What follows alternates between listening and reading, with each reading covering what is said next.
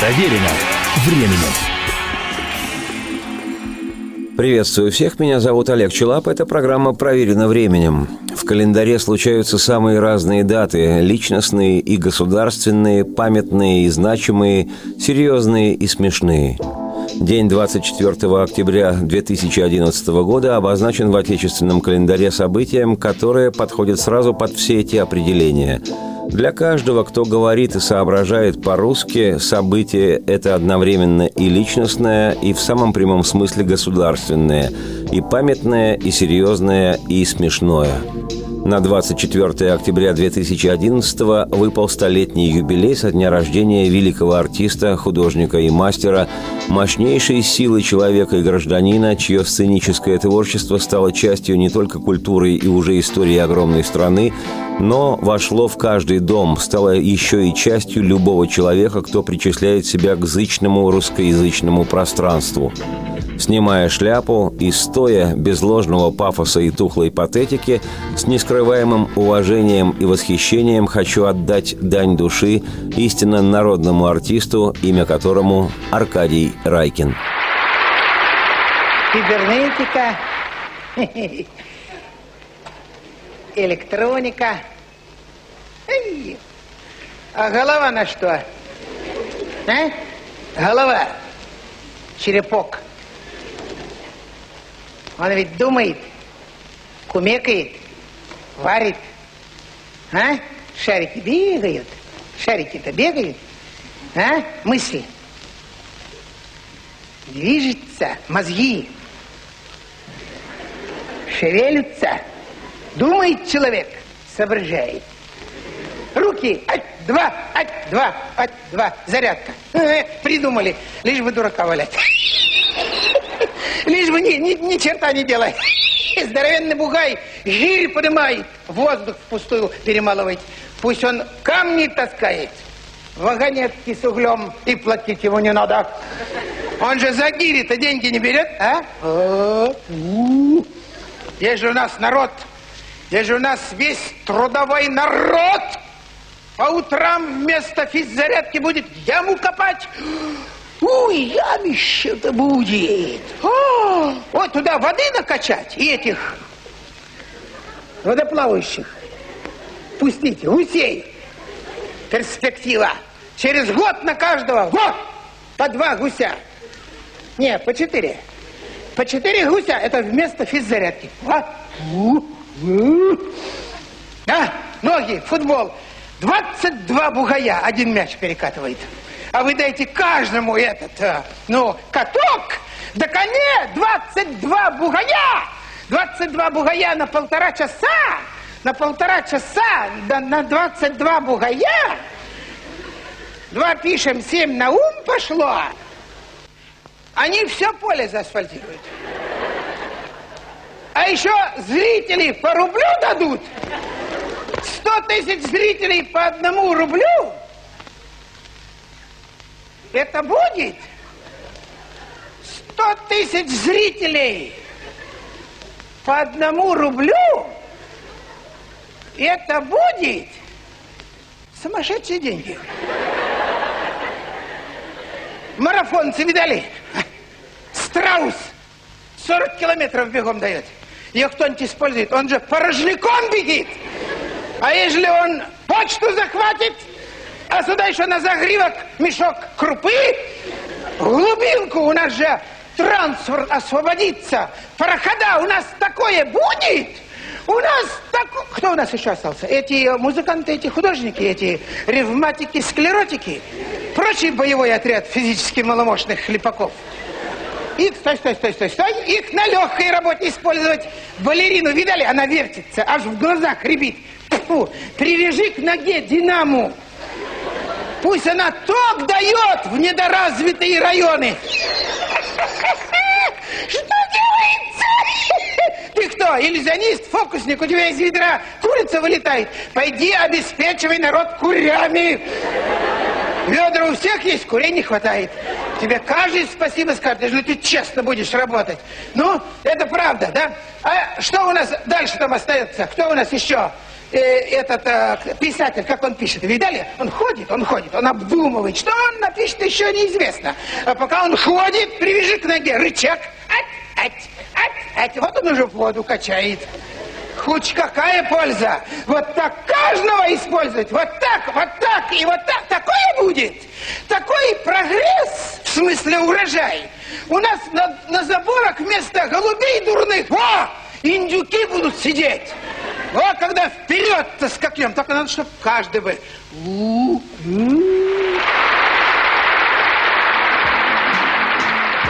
Говорить о Райкине можно часами и километрами, потому что кроме безусловной величины Райкина артиста, он еще и целая эпоха, в которой жить довелось и тем, кому сегодня по 40, 50 и более лет, и их родителям, а потому у каждого свой Райкин, и у каждого свои, связанные с тем временем воспоминания и впечатления – ну а главное, восхищаться именно сценическим гением Аркадия Райкина можно больше, чем километрами, тоннами и мегатоннами, и даже много дольше, чем слушать его на раз узнаваемый голос и смотреть записи его эстрадных выступлений и спектаклей, и фильмов с его участием.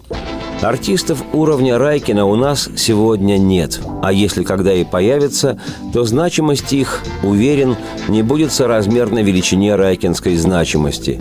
И мифологизация здесь совершенно ни при чем, потому что Райкин – артист не просто национального и даже мирового уровня – он уровня космического. Такое случается с частотой появления на свет Микеланджело, Шекспира, Пушкина, Эйнштейна, Шостаковича или гениального Сергея Павловича Королева, или музыки «Битлз».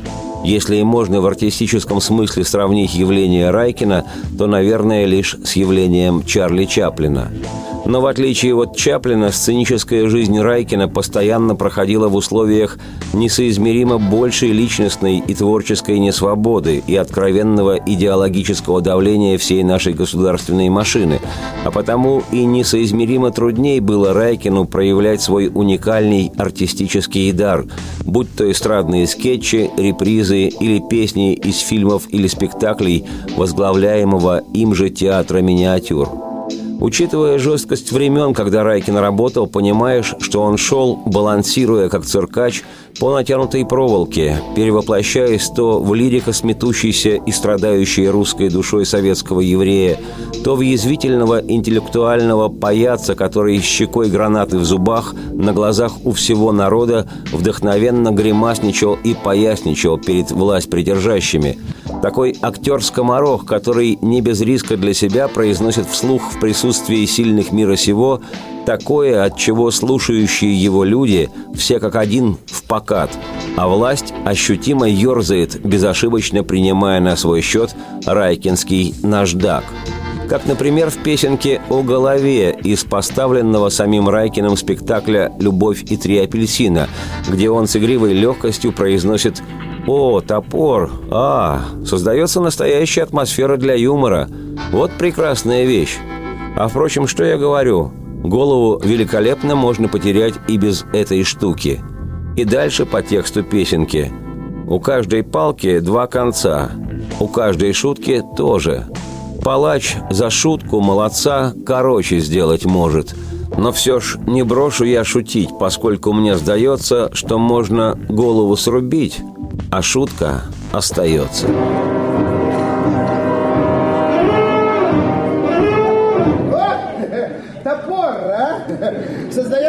Настоящая атмосфера для юмора. Вот прекрасная вещь. А впрочем, что я говорю? Голову великолепно можно потерять без этой штуки. Боже мой, от чего только люди не теряют голову? Известно всем, как дважды два, как дважды два четыре, что человеку голова всего дороже в мире. Но этот дорогой товар мы плохо сохраняем. Случись любовь или пожар, тра-ла-ла-ла, тра-ла-ла-ла, тра-ла-ла-ла. Мы голову теряем. Иной займет высокий пост, нередко так бывает, расправить свой павлиний хвост и голову теряет. Другой и важен, и умен, и все на свете знает, но кружку Эля выпьет он, тра-ля-ля-ля, и голову теряет. У каждой палки два конца, у каждой шутки тоже. Палач за шутку молодца. Короче сделать может, но все же не брошу я шутить, поскольку мне сдается, что можно голову срубить. Тра-ля-ля, а шутка остается.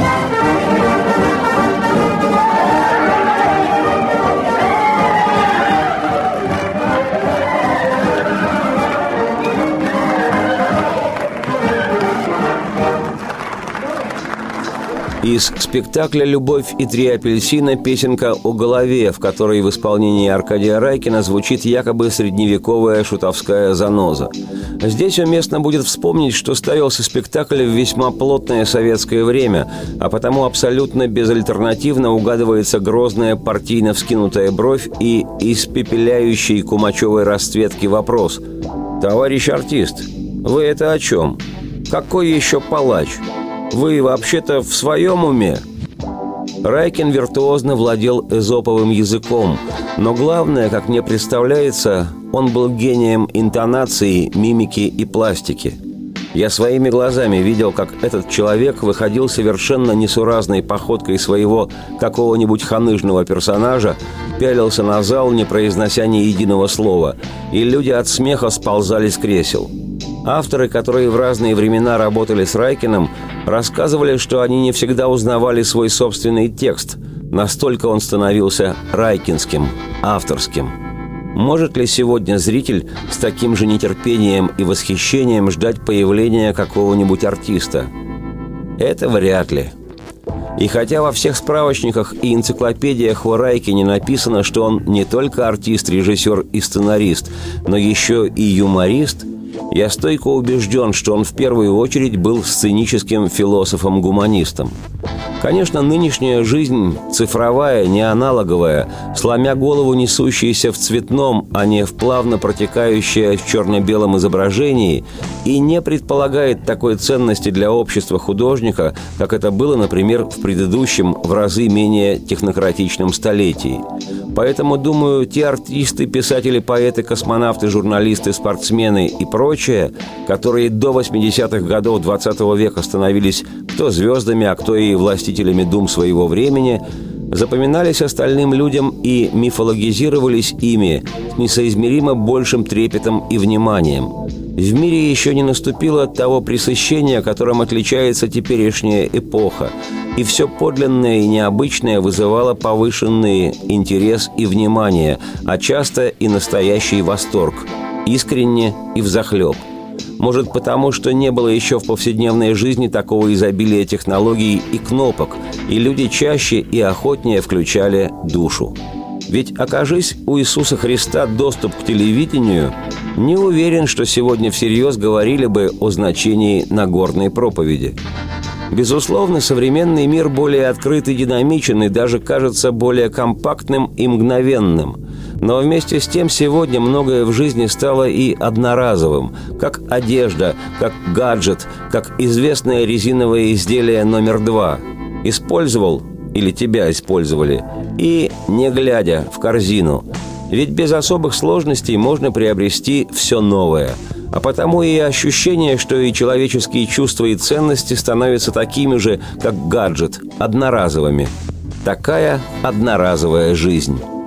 А во времена, когда непридуманными народными кумирами в стране были Леонид Утесов, Клавдия Шульженко и Марк Бернес, Юрий Гагарин, Булат Акуджава и Владимир Высоцкий, когда над умами властвовали поэты, Аркадий Райкин вообще воспринимался в обществе как человек, открыто смеющийся над корневым отечественным абсурдом и однопартийным маразмом. Что вы говорите-то? Что незаменимых людей нет. Теперь представьте себе такой моментик. Ученый, не просто ученый, а великий ученый вышел на пенсию. Что же это произойдет? Или уже произошло? Скажи ты, что? Не знаешь, что? А я тебе скажу, что? Ничего. То есть свет горит, трамваи ходят, то жизнь-то идет, Теперь, конструктор, не просто конструктор, а тот самый, то есть главный конструктор, взял бюллетень неизвестно на какой срок. Что же это случится? Или уже случилось? Что? Ничего. Корабли летают, мороженого навалом, то жизнь-то идет. А вот теперь представьте себе на моментик, что же произойдет, если, к примеру, я на работу не выйду. Ну, тут даже страшно себе представить. Но не будем играть в прятки. Я есть лицо, и не просто лицо, а ответственное лицо. Я сотрудник, и не просто сотрудник, а сотрудник центрального парового отопления. Или, как мы, ученые, называем, истопник. Вот в этих вот, в моих, вся наша жизнь, человеческая или нечеловеческая. И это уже целиком от меня. Могу дать горячую, могу холодную, могу никакой. Вот врач, хирург, который за всю свою жизнь на них аппендицитов килограммов 60 повырезал. Он на свою работу шлепает, и ни одна собака не замечаете. А когда я в свою котельню топаю, меня все население квартала криками «Привет, свит!» Каждый смотрит на меня за троих, то есть с верой, с надеждой и с любовью. Потому что все понимают, что в моих руках все центральное, все паровое и все отопление. Вот скажите, к вам лично действительно член Академии наук когда-нибудь в пижаме и тапочках прибегал? Ну что молчите? А? Не прибегал. А в три часа ночи возле ваших дверей когда-нибудь народный бас Северной Осетии тенором пел? А вот я в прошлом годе аккурат в эту пору, как дал плюс 78, только у меня все жильцы без трусов на крышу полезли. 12 подъездов, 12 представителей. Каждый подъезд с бутылкой. Один военный не выдержал, а гнать его отсюда надо. Я говорю, в таком разе я сам. Я сам. Чемоданчик в руки пошел. Мне вдогонку все представители во главе с этим военным цыганский роман сорванули. Вернись, я все прощу. Нет, говорю, упреки, подозрения. По бутылке еще каждый подъезд скинулся, уговорили. Скажите, вот сейчас здесь, в этом зале, архитектор какой-никакой есть? Скажите, архитектор какой-никакой, вот вы на мое место пойдете? Слышь, молчит. А капитан дальнего плавания, может, вы на мое место? Прошу. Обрати внимание, не гугу. Надо людям почаще напоминать о своей незаменимости. Как только они об тебе забывать начнут, так делай, как я. Бери всех за горло. Начинай по очереди отключать воду горячую, воду холодную. Вот как-то под Новый год, смотрю, время приближается к 12, меня никто поздравлять не идет. Долго, думаю, они мне нервы трепать будут? Но я себе напомнил, легонько намекнул. Только на минуточку отключил. Через 10 минут весь квартал пил за мое здоровье. Кастрюли винегрета притащили в котельную, цветной телевизор возле моей персоны всю ночь такси дежурила. А из четвертого подъезда ко мне никто не зашел. Не то они спать полегали, не то к кому в гости пошли. Только на следующее утро в их подъезде объявленница. С 1 января по 30 горячей воды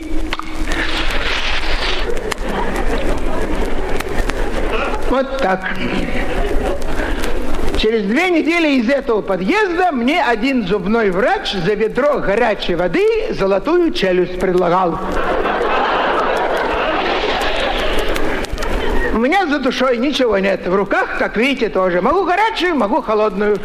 Как-то в июле месяце для пробы отключил холодную, дал один кипяток. Смотреть, ой, ну, цирк.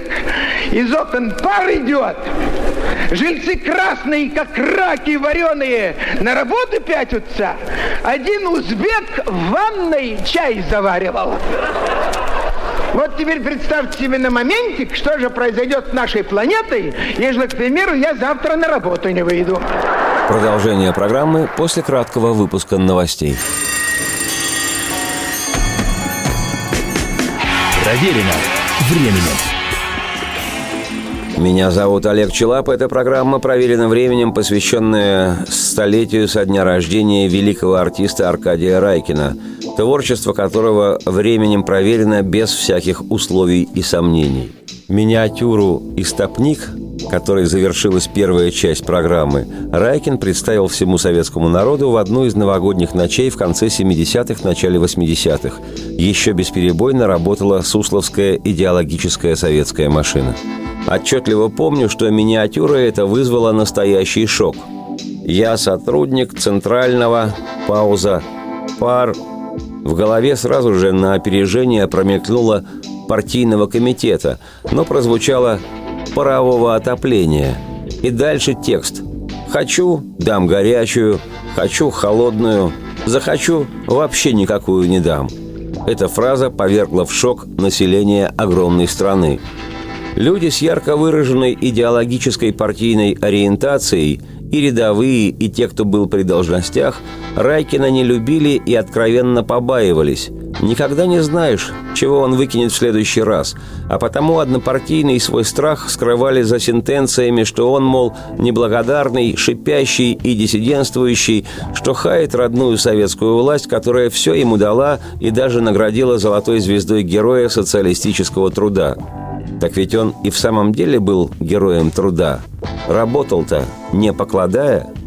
Конечно, те, кто любил советскую власть и родную коммунистическую партию больше здравого смысла, тут же вспоминали, что Райкин – еврей, и несли его по кочкам под аккомпанемент хорошо известных попевок на тему «Пусть уезжает в свой поганый Израиль». Но, что любопытно, так называемый простой народ и безразлично мирно приспособившаяся к режиму интеллигенция, не потрясавшая партбилетами, Райкина ценили и любили, и его семитское происхождение здоровыми людьми не смаковалось. Ну, еврей. Но ведь не виноват же человек. Как писал в те же годы Довлатов, все говорят «еврей, еврей», а оказалось «пьющий человек».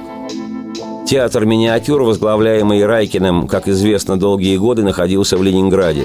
С местным партийным начальством города у Райкина были весьма жесткие отношения. Артисту не прощалось его вольнодумие. Особую ненависть в партийных кабинетах горкома колыбели сразу трех русских революций вызвал райкинский спектакль «К столетию Ленина», где Райкин цитировал вождя мирового пролетариата. Естественно, спектакль на телекамеры не снимался – Прелюбопытно, но после конфликта Райкина с главным ленинградским коммунистом с незабываемо царской фамилией Романов Аркадий Исаакович обратился с просьбой лично к главе государства, дорогому Леониду Ильичу, мол, дайте, будьте так добры, в Москве помещение для театра миниатюр. В ответ Брежнев распорядился дать помещение. Райкинский театр переехал в столицу – Наш ушлый, всегда ерничающий в отношении власти народ сразу же смекнул, что артиста решили поместить поближе к Кремлю, чтобы под присмотром был, а то уж очень много болтает вслух. Но любого проявления Райкина в телевизоре вся советская страна ждала больше, чем завоза в магазин американских джинсов и чешского пива. А уж в новогоднюю ночь праздничном огоньке. Райкина ждали больше, чем шведский ансамбль «Абба», сверхпопулярную диско-группу «Бонни М», Аллу Пугачеву и «Машину времени» вместе взятых. Ничто ни в какое сравнение не шло с возможным появлением на телеэкране Аркадия Райкина. Дали два выходных. Люди с ума посходили. Вместо того, чтобы отдыхать, убивают время почем зря. Вот прошлое воскресенье потянула она меня на... Ну, в общем, эм, потянула на, на эту, на, на вер, вернисаж. На вернисаж. Я я думал, музей как музей. Это не музей, хуже забегаловки. Горячего нет, один только сыр и кофе. В Третьяковке хоть соленка была. А на этом вернижасе Одна минеральная. Да нет, думаю, так думаю, не отдохнешь. А в воскресенье проходит. Ну, пока экскурсия на статую таращилась, я из музея выскочил. На углу прихватил кое-что. Только расположился, розетку расстелил, все чин-чинарем. И вахтерша прицепилась. В греческом зале, в греческом зале. Как вам не стыдно, как вам не стыдно. Аж пенсне у нее раскалилась. Ей так тихо замечаю, что ты орешь, ты мышь белая. Ты здесь каждый день дурака валяешь, мне завтра на работу идти. Ты видишь, человек без стакана? Что же мне, из горлышка булькать? Она в греческом зале, в греческом зале. Ах, Аполлон, ах, Аполлон. Я говорю, да, я Аполлон.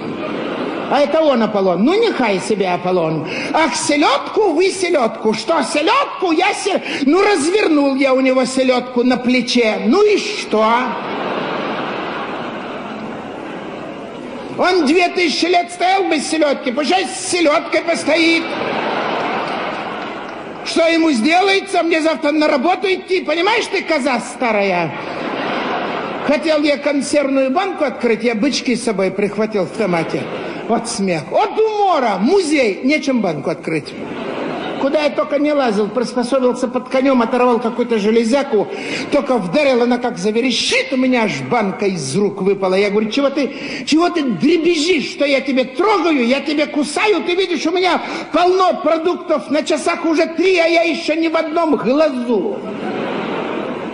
Ты можешь мне штопор вынести? Она в греческом зале, в греческом зале. Я говорю, тебе штопор есть в греческом зале? Она говорит, вы понимаете, что вы говорите? Я говорю, я понимаю. Ты понимаешь, что без штопора мне не открыть? Я об пол буду стучать. Я же мешать буду, это же музей, темнота. Никакой культуры. Ой, намучился я, намучился я, ой. Оторвал вторую железяку от этого же коня, пропихнул внутрь. Но настроение, конечно, уже в какой-то гробнице, в одиночку, в кромешной темноте раздавил пол-литра в антисанитарных условиях. Бычки, конечно, руками. Хорошо там рыцарь стоял на камне, кинжал хоть вытащил, порубал хоть колбасу на куски. Вылез из этой гробницы весь в паутине, весь в, в бычках – поковырял того рыцаря, слушай, труха, труха внутри опилки, дурят людей. Дурят людей. А тот железный, который на коне, тот ничего, тот крепкий. Меч я у него вырвал из руки, а щит рвал-рвал, не идет. Вот тебе музей. Убил выходной день. Ежели бы не пол-литра, никакого удовольствия. Мы отмечаем сегодня столетний юбилей Аркадия Райкина. Говорят, что в жизни он был эгоцентриком. Допускаю. Говорят, что был жестким. Не сомневаюсь. Жванецкий вот как отзывался о Райкинском театре миниатюр. Цитирую. Я знаю только команду Ленинградского государственного театра миниатюр под руководством Аркадия Райкина. Человек там 11, 13, 14 артистов, не помню. Но это действительно команда. Во главе стоял абсолютно гениальный великий игрок, и все ему подавали мячи, потому что он был кровопийца и тиран, как художественный руководитель. Он не терпел, если кто-то играл и кто-то забивал. То есть играть – играй, но не забивай. Ты играй на меня, а я буду забивать. Я знаю, как это делать. Цитате конец. Говорят, однажды, когда труппа руководимого Райкиным театром собралась и высказала ему свое упругое недовольство в отношении того, что весь театр, все артисты играют одного его, Райкина, он выслушал этот народный гнев и произнес в адрес всей труппы «Сбесившийся гарнир» и вышел из зала. Гениальные люди в жизни отнюдь не подарочный экземпляр – меня поразили размышления Райкина о собственной значимости. Это относится и к нему самому, и к любому мыслящему и самоироничному человеку. Цитирую. Время от времени необходимо снижать пафос, прежде всего свой собственный. Если сам этого не сделаешь, за тебя это сделают другие. Лучше сам. чтобы потом не чувствовать себя обескураженным. Мудрость жизни, помимо всего прочего, заключается в том, что жизнь непременно одергивает нас, когда мы относимся к себе с излишней серьезностью, то есть когда мы слишком сосредоточены на своих достижениях и таким образом теряем чувство реальности. Излишняя серьезность, особенно в отношении к самому себе, даже беспечность. Это, если угодно, две стороны одной медали. Как бы то ни было, полезно почувствовать, чем раньше, тем лучше, что действительность мало зависит от факта твоего существования. Достигнешь ли ты того, к чему стремишься, или не достигнешь, будешь ли ты счастлив или не будешь, мир, в сущности говоря, к твоей судьбе вполне равнодушен. Он готов обойтись и без тебя. Кто на это обижается, тому ничем нельзя помочь. Цитате конец. Я, Олег Челап, автор и ведущий программы «Проверено временем», счастлив, что поделился своей эмоцией в отношении великого артиста Аркадия Райкина. Счастлив, что судьба предоставила мне возможность жить в одно время с ним, с тем человеком, которого завороженно слушали миллионы людей во всей нашей необъятной стране. Спасибо, великий народный артист Аркадий Райкин. Радости всем вслух. И солнце в окна, и процветайте.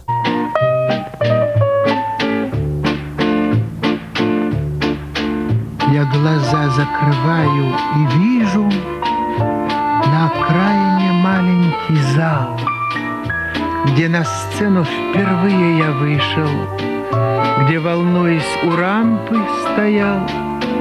Я безбожно весь текст перепутал — я споткнулся у всех на виду. Только браво кричал почему-то добрый зритель в девятом ряду.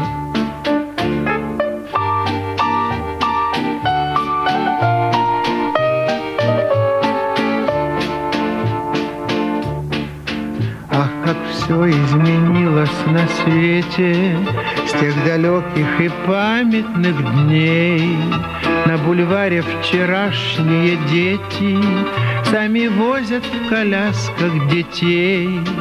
Изменились одежда и танцы, Песни новые нынче в ходу.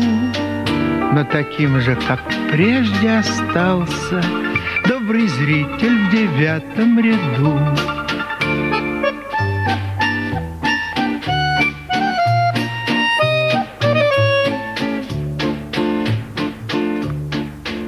Скрипки пробуют голос не смело, Заполняется публикой зал. Может, Гамлета или Отелло Я бы с большей охотой сыграл. Или, скажем, читал бы сонеты, Тихо жил бы со всеми в ладу. Только как же посмотреть на это Добрый зритель в девятом ряду?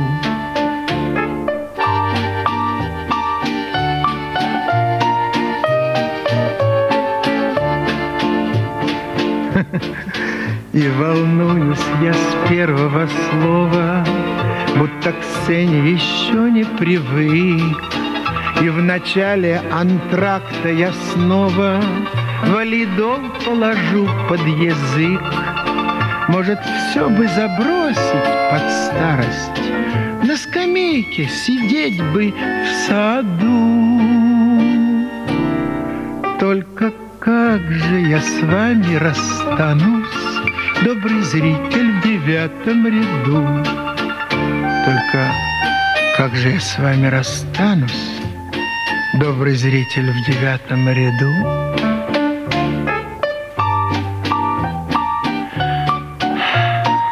Трудно, очень трудно расстаться. Проверено временем.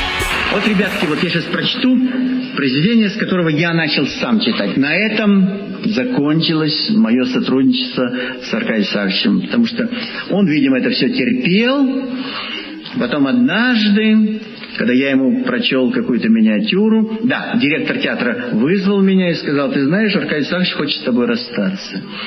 Как, что, чего, я просто чуть с ума не зашел. Мы целуемся, обнимаемся, все в полном порядке.